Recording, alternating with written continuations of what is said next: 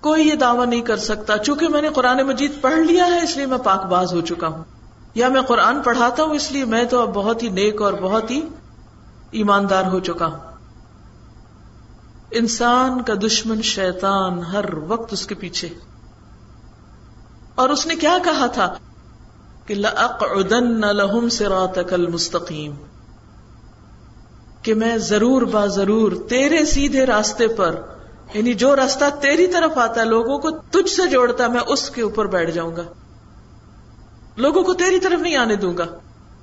تو اس سے بڑی کیا مصیبت ہے کہ انسان بظاہر تو بڑے حجاب پہن لے اور بظاہر تو بڑا دیندار متشر شکل بنا لے، لیکن عملاً اس کا دل غیر اللہ کی محبت میں مبتلا ہو اور وہ اس پہ چھائی ہوئی ہو اور وہ اس عذاب میں مبتلا ہو۔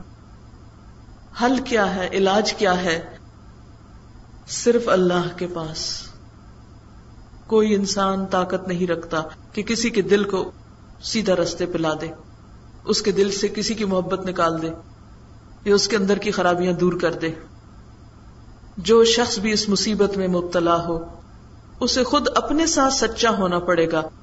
اللہ کے ساتھ سچا ہونا پڑے گا اور پوری پوری توجہ کے ساتھ شدت کے ساتھ اللہ سے دعا کرنی پڑے گی کہ اللہ اس مصیبت، اس عذاب، اس مرض، اس تکلیف کو اس کے دل سے نکال دے۔ کیونکہ دل اللہ کی دو انگلیوں کے درمیان ہے، دلوں کا مالک وہ ہے۔ اور وہ جسے چاہتا ہے ہدایت دیتا ہے، جسے چاہتا ہے گمراہ کر دیتا ہے۔ کیونکہ یہاں پر کیا کہا گیا؟ وہ اب اللہ اللہ علم۔ ایک گمراہی ہوتی ہے علم کے بغیر۔ وہ بھی بڑی تکلیف دہ ہے، جہالت پر مبنی گمراہی۔ اور ایک ہے علم کے باوجود گمراہ ہونا۔ یہ اس سے بڑی مصیبت ہے۔ کیونکہ جس کے پاس علم نہیں ہوتا، وہ تو یہ سمجھتا ہے کہ میں جانتا کچھ نہیں۔ اس کا دل تو اپنی غلطی، اپنے گناہ کا اعتراف بھی کرتا رہتا ہے۔ اور اللہ تعالیٰ کو بھی پتا ہے کہ یہ بےچارے کو پتا ہی نہیں ہے۔ لیکن جس کو پتا ہو، حلال کیا اور حرام کیا جائز کیا اور ناجائز کیا ہے، غلط کیا اور صحیح کیا ہے۔ اور پھر اس کے باوجود وہ صرف لذت کی خاطر اندھا بنا رہے، اور وہ اپنے اس گناہ کو گناہ ہی نہ سمجھے، اس برائی کو برائی ہی نہ سمجھے، اور اس سے نکلنا ہی نہ چاہے۔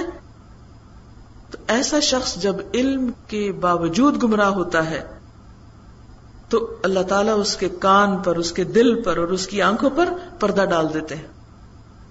فمئی ہی بعد اللہ اسے کون ہدایت دے گا اللہ کے بعد؟ تو حل کس کے پاس ہے؟ اللہ کے پاس۔ پھر رجوع کس کی طرف کرنا چاہیے علاج کے لیے؟ اللہ کی طرف۔ رجوع کرے گا کون؟ جو اس کو غلط سمجھے گا اور اس مصیبت سے نکلنا چاہے گا، اس دلدل سے باہر آنا چاہے گا۔ تو اللہ ضرور تھامے گا اس کو۔ اسی لیے اس کتاب کے شروع میں آپ دیکھیں گے کہ دعا کے بارے میں بہت بات کی گئی کہ دعا نافع ترین دوا ہے۔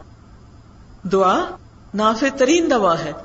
اور آپ دیکھیے کہ نبی صلی اللہ علیہ وسلم سے بے شمار دعائیں منقول ہیں۔ جنگ بدر کے دن، جبکہ ایک بڑا مقابلہ تھا، دشمن بڑا تھا۔ مسلمان ابھی کمزور تھے۔ اللہ کے رسول صلی اللہ علیہ وسلم، جن کو اللہ نے حق کے ساتھ مبوس کیا تھا وہ کس طرح دعا کر رہے تھے؟ کتنی دعا کی انہوں نے؟ کتنی آہوزاریاں کی؟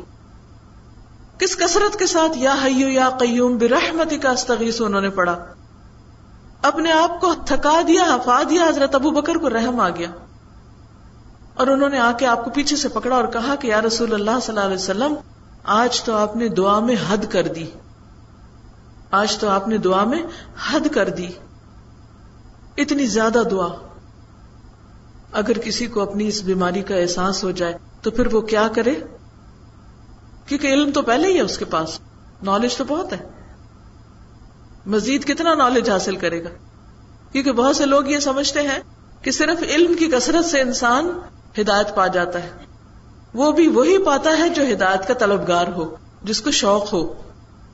ورنہ جتنا زیادہ پڑھتے جاتے ہیں، اتنے زیادہ بعض اوقات لوگ سخت دل ہوتے چلے جاتے ہیں۔ آپ نے دیکھا ہوگا کہ بعض اوقات بہت زیادہ پڑھے لکھے لوگ بہت ہی سنگ دل بھی ہوتے ہیں۔ کیوں؟ کیونکہ وہ علم کو عمل کے لیے نہیں لیتے۔ وہ علم کو دنیاوی شان و شوکت اور اپنا نام اور رتبہ بلند کرنے کے لیے لیتے ہیں۔ وہ علم سے زینت پاتے ہیں صرف۔ تو اس لیے بہت ضروری ہے کہ انسان کیا کرے؟ اللہ کی طرف رجوع کرے۔ اب دوبارہ اسی آیت کو سنیے اور اپنے اپنے دلوں کا جائزہ لیجیے۔ یہاں کس شخص کی بات ہو رہی ہے؟ جس نے اپنی خواہش نفس کو اپنا الہ بنا رکھا ہے۔ لہذا اس کا نقصان کیا ہوا؟ نتیجہ کیا ہوا؟ کہ اللہ نے اسے علم کے باوجود گمراہ کر دیا اور اس کے کان، دل اور آنکھوں پر مہر لگا دی۔ ایسے شخص کو اللہ کے سوا کوئی ہدایت نہیں دے سکتا۔ أفرأيت من اتخذ إلهه هواه وأضله الله على علم وختم على سمعه وقلبه وختم على سمعه وقلبه وجعل على بصره غشاوة فمن يهديه من بعد الله أفلا تذكرون جی آپ نے غور سے سن لیا آیت کو؟ سمجھ آ گئی؟ کوئی اشکال تو نہیں، کوئی سوال تو نہیں؟ جی سوال کیجیے ان کا سوال یہ ہے کہ اگر کوئی لڑکی شادی کے بعد اپنے شوہر سے محبت نہیں کرتی، اس کے قریب نہیں جاتی، لیکن اس کے دل میں کسی اور مرد کی محبت ہے اور وہ شرمندہ بھی ہوتی ہے اور توبہ بھی کرتی ہے، لیکن پھر بھی باز نہیں آتی، تو وہ کیا کرے؟ یہی سوال تو تھا اس کتاب کے شروع میں۔ اسی کے جواب میں تو یہ کتاب لکھی گئی ہے۔ انہی امراض کے علاج کے لیے اس کتاب کا پڑھنا بہت ضروری ہے۔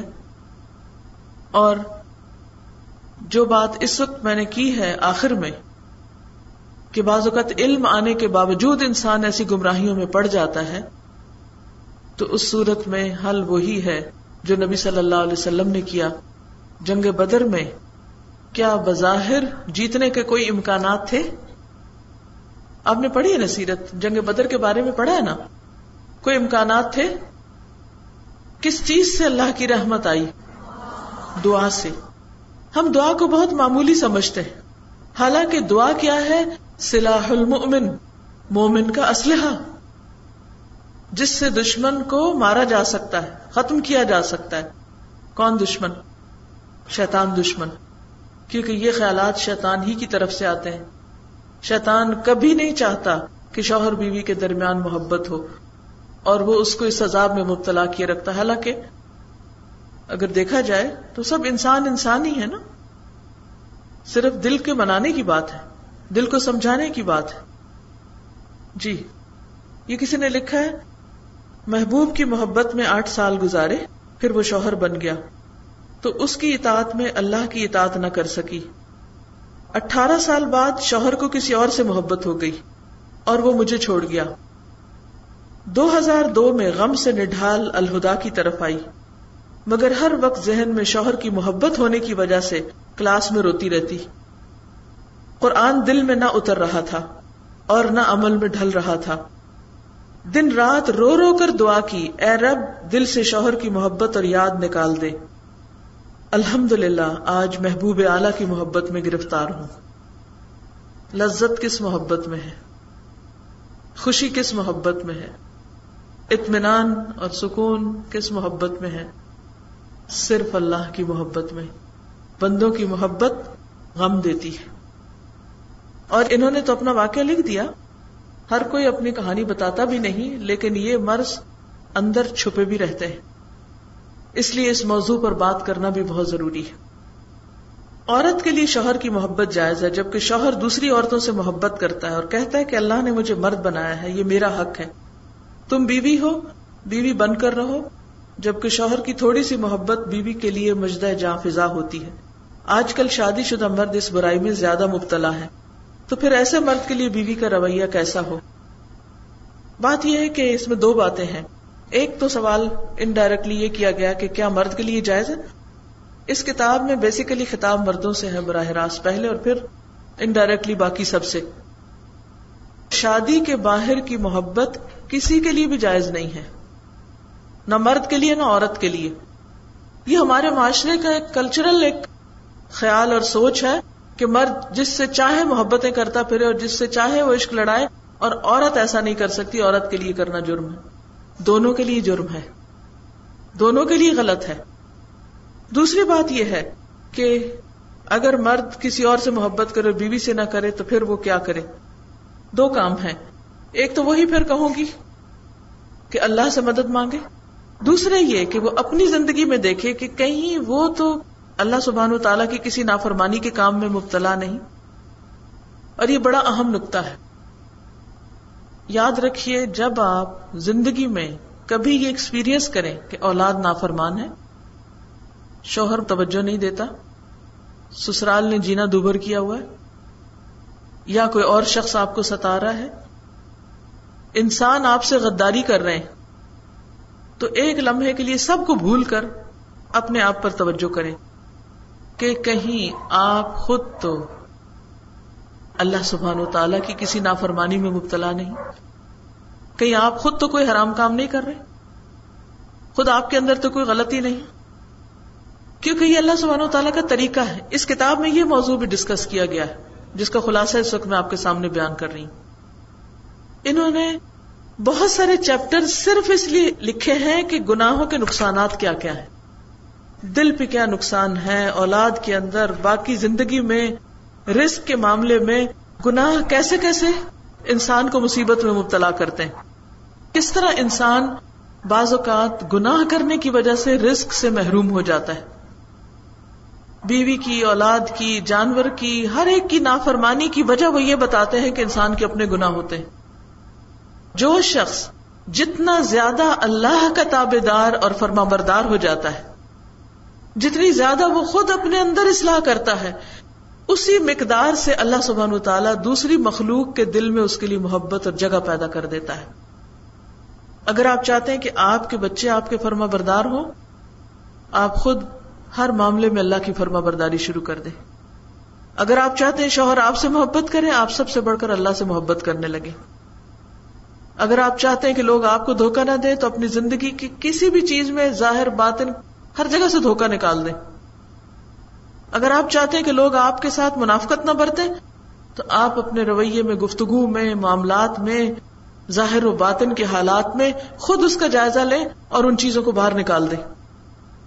اور آپ میری بات یاد رکھیں، جس دن آپ نے اپنے پہ توجہ کر لی اور ان چیزوں کو ایک کے بعد ایک کر کے اپنی زندگی سے نکالنا شروع کر دیا، آپ یقین کیجیے کہ مخلوق آپ کے لیے رام ہو جائے گی۔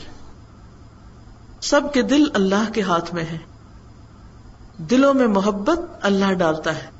اللہ تعالی کا وعدہ ہے ان الذین آمنوا وعملوا الصالحات سیجعل لهم الرحمن ودا۔ کس صورت میں یہ آیت؟ سورت مریم۔ دیکھا، یہ بھی پتا ہے آپ کو ماشاء اللہ کہ بے شک وہ لوگ جو ایمان لائے اور انہوں نے اچھے نیک کام کیے، رحمان لوگوں کے دلوں میں ان کی محبت ڈال دے گا۔ یعنی اگر سچا خالص ایمان لا کر آپ اللہ کے فرما بردار ہوتے ہیں، تھوڑے دن آپ کی لوگ مخالفت کرتے ہیں، پھر وہ خود ہی ٹھنڈے ہو جاتے ہیں۔ لیکن آپ استقامت اختیار کرتے ہیں۔ اللہ دیکھتا ہے، میرا یہ بندہ میری خاطر دوسروں کی بے رخی برداشت کر رہا ہے۔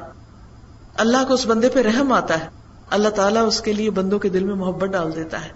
اور وہ آزمائش کا دور گزر جاتا ہے اور وہ مخالفتیں، محبتوں میں بدل جاتی ہیں۔ خود نبی صلی اللہ علیہ وسلم کے ساتھ کیا ہوا؟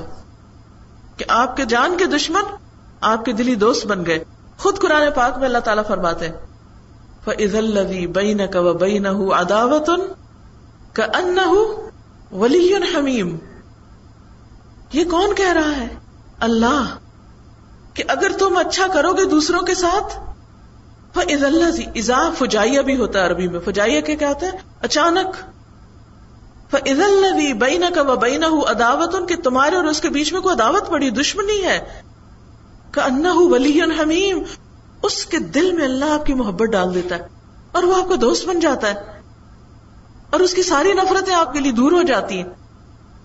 اور آپ حیران ہوتے ہیں، یہ وہی شخص ہے جو میرے اتنے خلاف تھا اور اب مجھ سے اتنی محبت کا اظہار کر رہا ہے۔ یہ کس نے ڈالی محبت؟ اللہ نے ڈالی۔ کیوں ڈالی؟ آپ نے اللہ کو راضی کیا، اللہ سے پیار کیا، اللہ کی راضی کرنے کے کام کیے، تو اللہ نے دوسروں کے دل آپ کے لیے نرم کر دیے، ان کی دشمنیاں محبتوں میں بدل دی کیونکہ دل اس کے ہاتھ میں جی۔ السلام علیکم۔ سوال آپ سے یہ کہ نئی جنریشن کو انٹرنیٹ اور موبائل کے غلط استعمال سے کیسے روکا جا سکتا ہے، جبکہ اب یہ چیزیں مسٹ ہو گئی ہیں لائف میں؟ اور ہم چوبیس گھنٹے کی جو ہے نگرانی بھی نہیں کر سکتے، کوئی ٹھیک بتا دیں دعا کے ساتھ ہے ایک بات یاد رکھیے کہ ٹپ سے کسی کی اصلاح نہیں ہوتی۔ کوئی شارٹ کٹ نہیں ہے اسلام میں۔ ٹھیک ہے؟ دوسری بات یہ ہے کہ دیکھیے، ہم بچوں کو بچپن میں جب وہ بہت چھوٹے ہوتے ہیں نا تو ان کو چھوٹا سمجھتے رہتے ہیں۔ کیا کہتے ہیں؟ بچے ہیں ابھی بچے۔ اور ان کا وقت ضائع ہوتا رہتا ہے۔ ان کو ہم کوئی توجہ نہیں دیتے۔ ان کو کوئی ہم زندگی کے اعلی مقاصد نہیں سکھاتے۔ ان کے دل میں اللہ رسول کی محبت نہیں ڈالتے۔ اور وہ اپنے آس پاس کے ماحول کی آلودیاں لے کے بڑے ہوتے ہیں۔ اور جب وہ جوان ہو جاتے ہیں تو پھر وہ وہی کرنا چاہتے ہیں جو باقی سب کر رہے ہیں۔ اب آپ چاہتے ہیں کہ اچانک کوئی طریقہ کیا جائے کہ جس سے ان کے سارے انٹرنیٹ اور ساری خرابیاں چھٹ جائیں، یہ امپاسبل ہے۔ آپ چھین کے دیکھ لیں، آپ بند کر کے دیکھ لیں، آپ انٹرنیٹ کٹوا دیں، آپ ٹیلی ویژن باہر پھینک دیں، جو مرضی کر لیں۔ لیکن اگر ان کے دل سے اس خرابی کی محبت نہیں گئی، تو ان کی اصلاح نہیں ہوگی۔ وہ کیا کریں گے؟ گھر کی بجائے بہانا کر کے دوست کے گھر چلے جائیں گے۔ وہ اپنے موبائل پہ G P R S activate کرا لیں گے۔ اور وہ اپنے بستر میں گھس کے وہ سب خرابیاں دیکھتے رہیں گے۔ جن کی وجہ سے آپ نے ٹی وی اٹھا کے پھینکا، جس کی وجہ سے آپ نے انٹرنیٹ کٹوایا، جس کی وجہ سے آپ نے ٹیلی فون اپنے کمرے میں رکھا، اب وہ موبائل کے اندر سب چیزیں موجود ہیں۔ وہ سب کچھ ڈاؤن لوڈ کر لیتے ہیں۔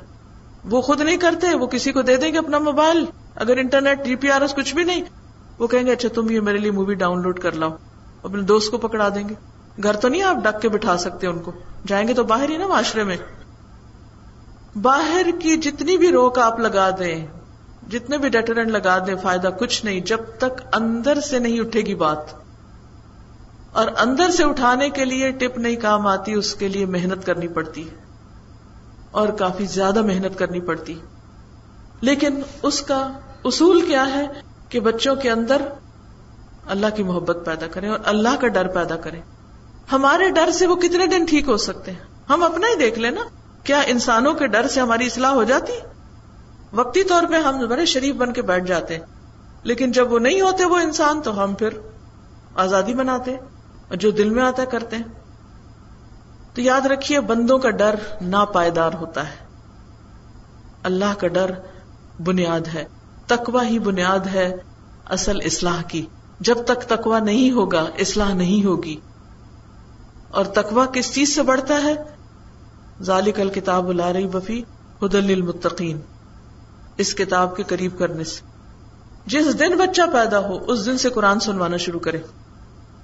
چھوٹا سا موبائل یا ایم پی تھری پلیئر یا کوئی بھی چیز لے لیں اور اس میں بالکل ہلکی آواز میں بچے کی کاٹ میں ساتھ ہی رکھ دیں وہ سوئے، جاگے، وہ سنتا رہے سنتا رہے سنتا رہے۔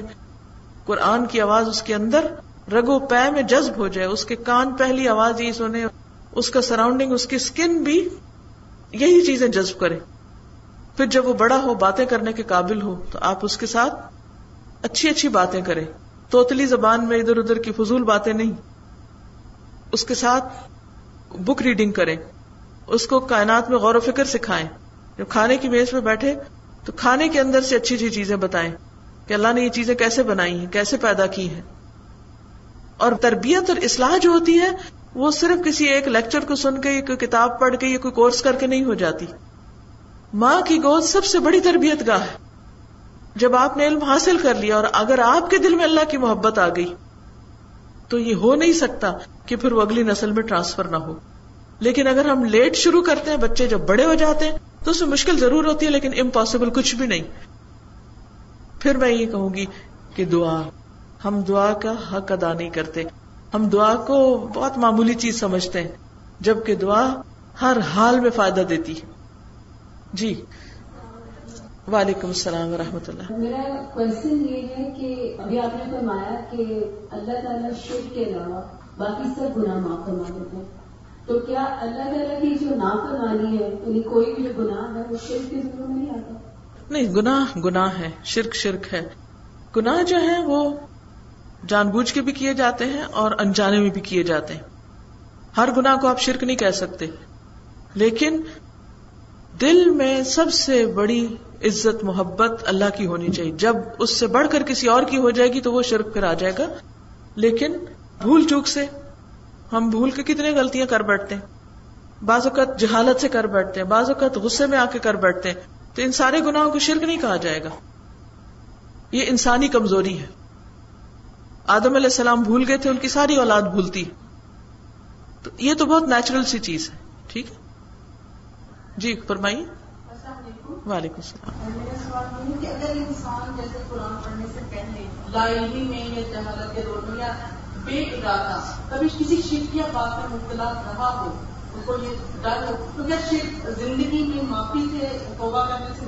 بالکل ہو جاتا ہے۔ ان کا سوال جو ہے کہ کیا شرک کا گناہ زندہ انسان کے لیے مقابلے معافی ہے؟ یعنی بالکل ہے سورت الفرقان کی یاد پڑھیے کہ جو اللہ کے سوا کسی اور کو الہ پکارے اور قتل اور زنا تین برائیوں کا ذکر ہے اور پھر توبہ کر لے تو اللہ تعالیٰ اس کو معاف کر دیتا ہے۔ زندگی میں معاف ہو جاتا ہے۔ اگر اس گناہ کے ساتھ مر گیا تو پھر مشکل ہوگی۔ جی آپ فرمائیے السلام علیکم وعلیکم السلام۔ میرا یہ سوال ہے کہ اگر آپ کو اپنے شوہر سے بہت زیادہ محبت ہے عشق تک محبت ہے تو ہم اس محبت کس طرح اللہ کے لیے اسے محبت کریں؟ اس میں آپ اپنے لیے ایک معیار رکھیں۔ معیار یہ ہونا چاہیے کہ کیا شوہر کی محبت آپ کو اللہ کی عبادت میں تو کمی نہیں کرواتی؟ کہ شوہر کی محبت میں آپ اپنی نمازوں پہ نمازیں قضا کیے جا رہے ہیں؟ دیکھیے، جب تک آپ سنیں گے نہیں نا، تو صرف سوال کرنے سے تو کوئی فائدہ نہیں ہے۔ جب ایک سوال ہو تو اس کا جواب سب کے لیے سننا لازم ہے، کیونکہ ہو سکتا ہے آپ کو اپنے لیے نہیں، کسی اور کے لیے فائدہ ہو جائے۔ کوئی آپ کو بھی اشکال دور ہو جائے۔ صحابہ کیسے بیٹھتے تھے مجلس میں؟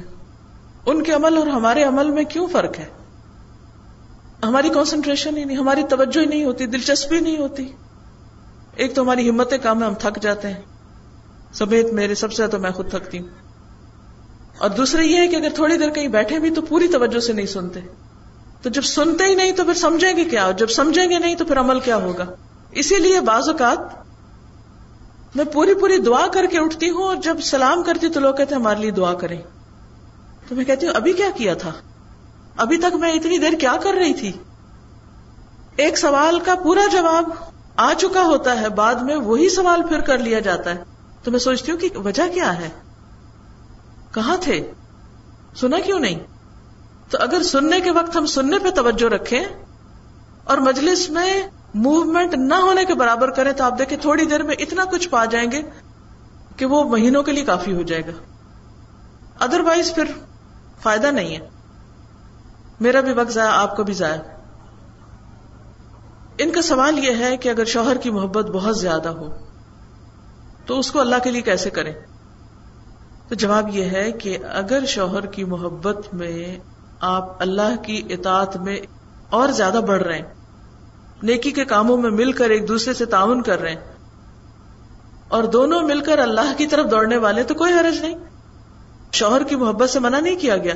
لیکن اگر شوہر کی محبت میں آپ اللہ کی نافرمانی کر رہی ہیں، نمازوں پہ نمازیں قضا کیے جا رہی ہیں، ان کی اطاعت اور ان کی خوشی کے لیے آپ یہ بھول جاتی ہیں کہ نماز کا وقت ہے یا نماز تاخیر سے پڑھی جا رہی ہے یا یہ کہ آپ ان کو حرام کاموں سے منع نہیں کرتی آپ یہ نہیں دیکھتی کہ رسک حلال لا رہے ہیں یا حرام لا رہے ہیں یا وہ کس طرف کو جا رہے ہیں کیونکہ آپ کو یہ ڈر ہے کہ اگر میں نے ان کو روکا تو یہ پھر محبت کے خلاف ہو جائے گی بات یا پھر وہ مجھ سے محبت نہیں کریں گے تو اصول قاعدہ یہی ہے کہ کسی سے بھی محبت ہو درجہ اس کا تھوڑا زیادہ ہو سکتا ہے، کمی بیشی ہو سکتی ہے، لیکن اگر کسی کی محبت اللہ کی نافرمانی کا سبب بن رہی ہے، تو وہ محبت وبال جان ہے۔ وہ اللہ کے لیے نہیں ہے پھر۔ جو محبت اللہ کے لیے ہوگی، وہ محبت اللہ کی اطاعت کروائے گی۔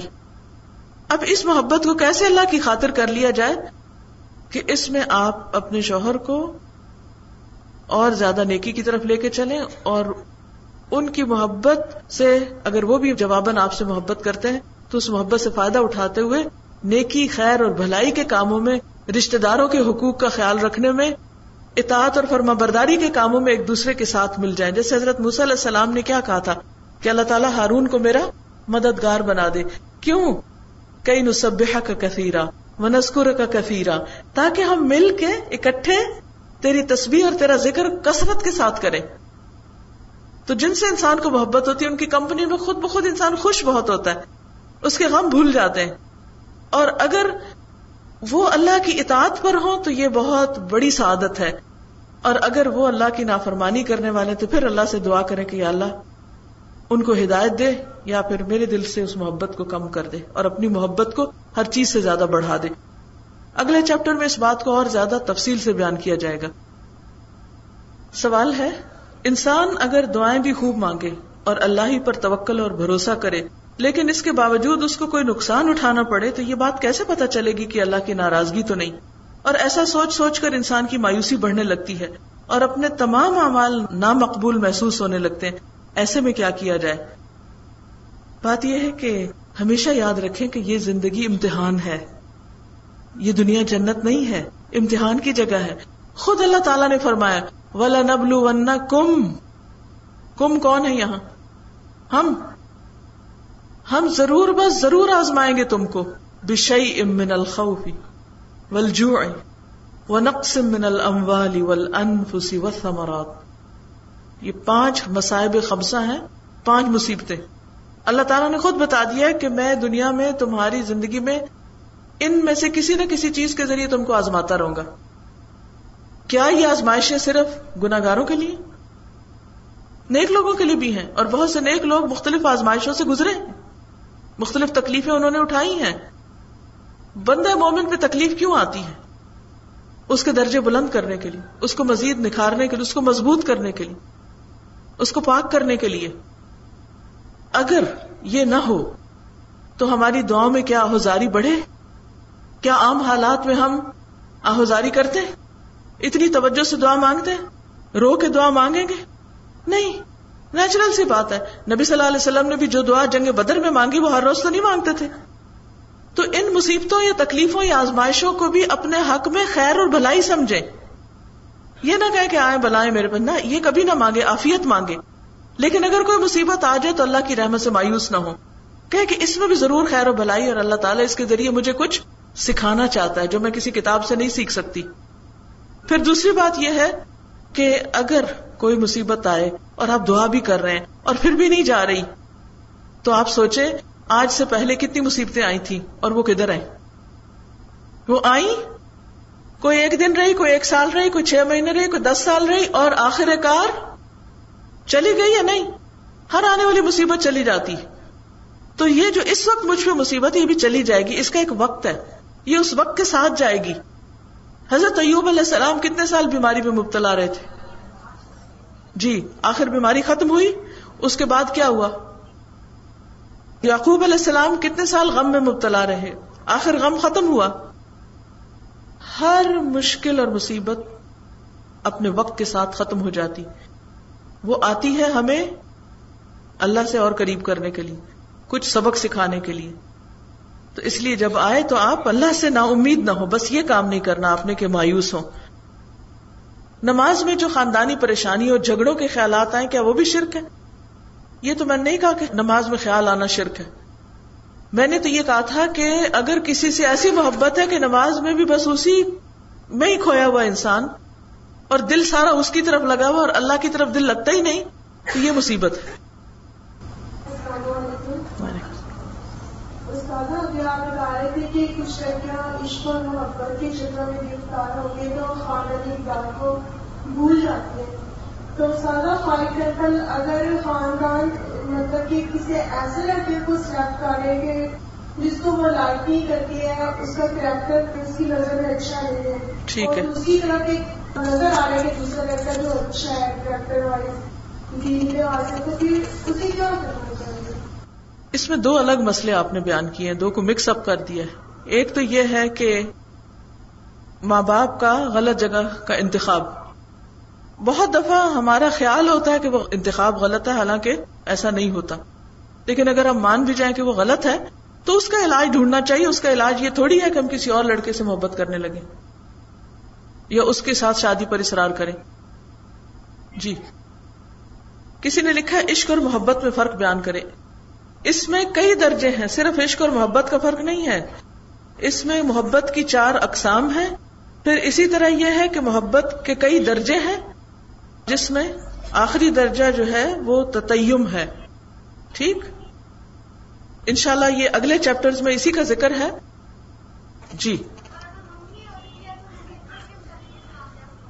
اس میں حدود کا خیال رکھنا چاہیے۔ ٹھیک ہے، ان کا سوال بڑا جینون ہے، بہت فطری ہے کہ اگر منگنی ہوگی تو سارا خیال اس کی طرف جا رہا ہے جس سے شادی ہونی۔ نیچرل سی بات ہے۔ اور اس میں آپ کسی کے اوپر خیالات پہ پابندی نہیں لگا سکتے، لیکن پھر اس میں اسلام نے حدود رکھی ہے منگنی کے بعد بہت سے لوگ ایسے ہی ڈیل کرنے لگتے ہیں بہیو کرنے لگتے ہیں جیسے شادی ہو چکی ہو۔ اور اس میں فرق نہیں کرتے۔ حتیٰ کے بعض کا لڑکا لڑکی کے ہاتھ میں انگوٹھی ڈال رہا ہوتا ہے، جبکہ نکاح سے پہلے لڑکا لڑکی کو ٹچ نہیں کر سکتا۔ کیونکہ عورت کے لیے مرد نامحرم کے جسم کو ٹچ کرنا حرام ہے۔ تو بازو کا تو لوگ گلے مل رہے ہوتے ہیں، نامحرم سروں پہ ہاتھ پھیر رہے ہوتے ہیں یا کس کر رہے ہوتے ہیں، تو یہ اسلامی کلچر نہیں ہے بہرحال۔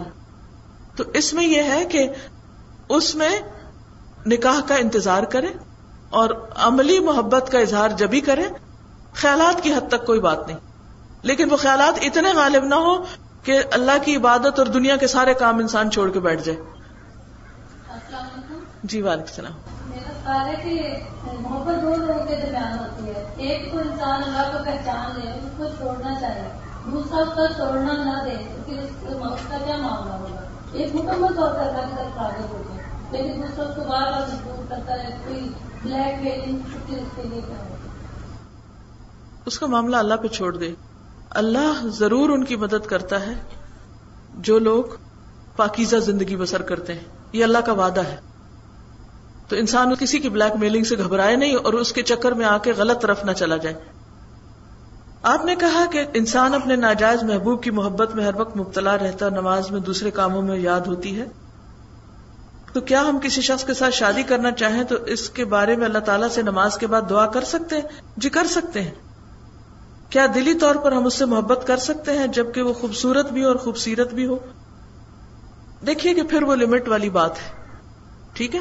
اگر کسی ایسی مصیبت میں کوئی مبتلا ہو ہی گیا ہے، تو اس میں انسان اللہ کی قائم کی ہوئی کسی حد کو نہ توڑے۔ اور جب حدود کا خیال رکھے گا تو آہستہ آہستہ وہ محبت بھی اپنے ٹھکانے آ جائے گی۔ یہ محبتوں میں گرمی آتی کیوں ہے؟ اس میں شعلے بھڑکتے کیوں ہیں؟ جب وہ بار بار انٹریکشن ہوتا ہے۔ آپ کسی قسم کا تعلق نہ رکھیں، نہ فون نہ ٹیکسٹ نہ خط، نہ ملاقات۔ محبت ڈکریز ہوگی یا انکریز ڈکریز ہو جائے گی خود بخود، اپنی جگہ پہ آ جائے گی۔ یہ ہم جب غلط طریقے اختیار کرتے ہیں تو پھر وہ چیز بڑھتی چلی جاتی، اور دونوں ایک دوسرے کو غلط چیز میں سپورٹ دیتے جاتے ہیں۔ چلیے، آج کے لیے اتنا ہی کافی ہے۔ آپ سب کا بہت شکریہ۔ اللہ تعالیٰ آپ سب سے خوش ہو، آپ سب کو بہترین جزا دے، اور اللہ تعالیٰ ہماری آج کی اس محفل کو ہمارے لیے بہترین صدقہ جاریہ بنا دے۔ سبحانك اللهم وبحمدك نشهد ان لا اله الا انت نستغفرك ونتوب اليك السلام علیکم و رحمۃ اللہ وبرکاتہ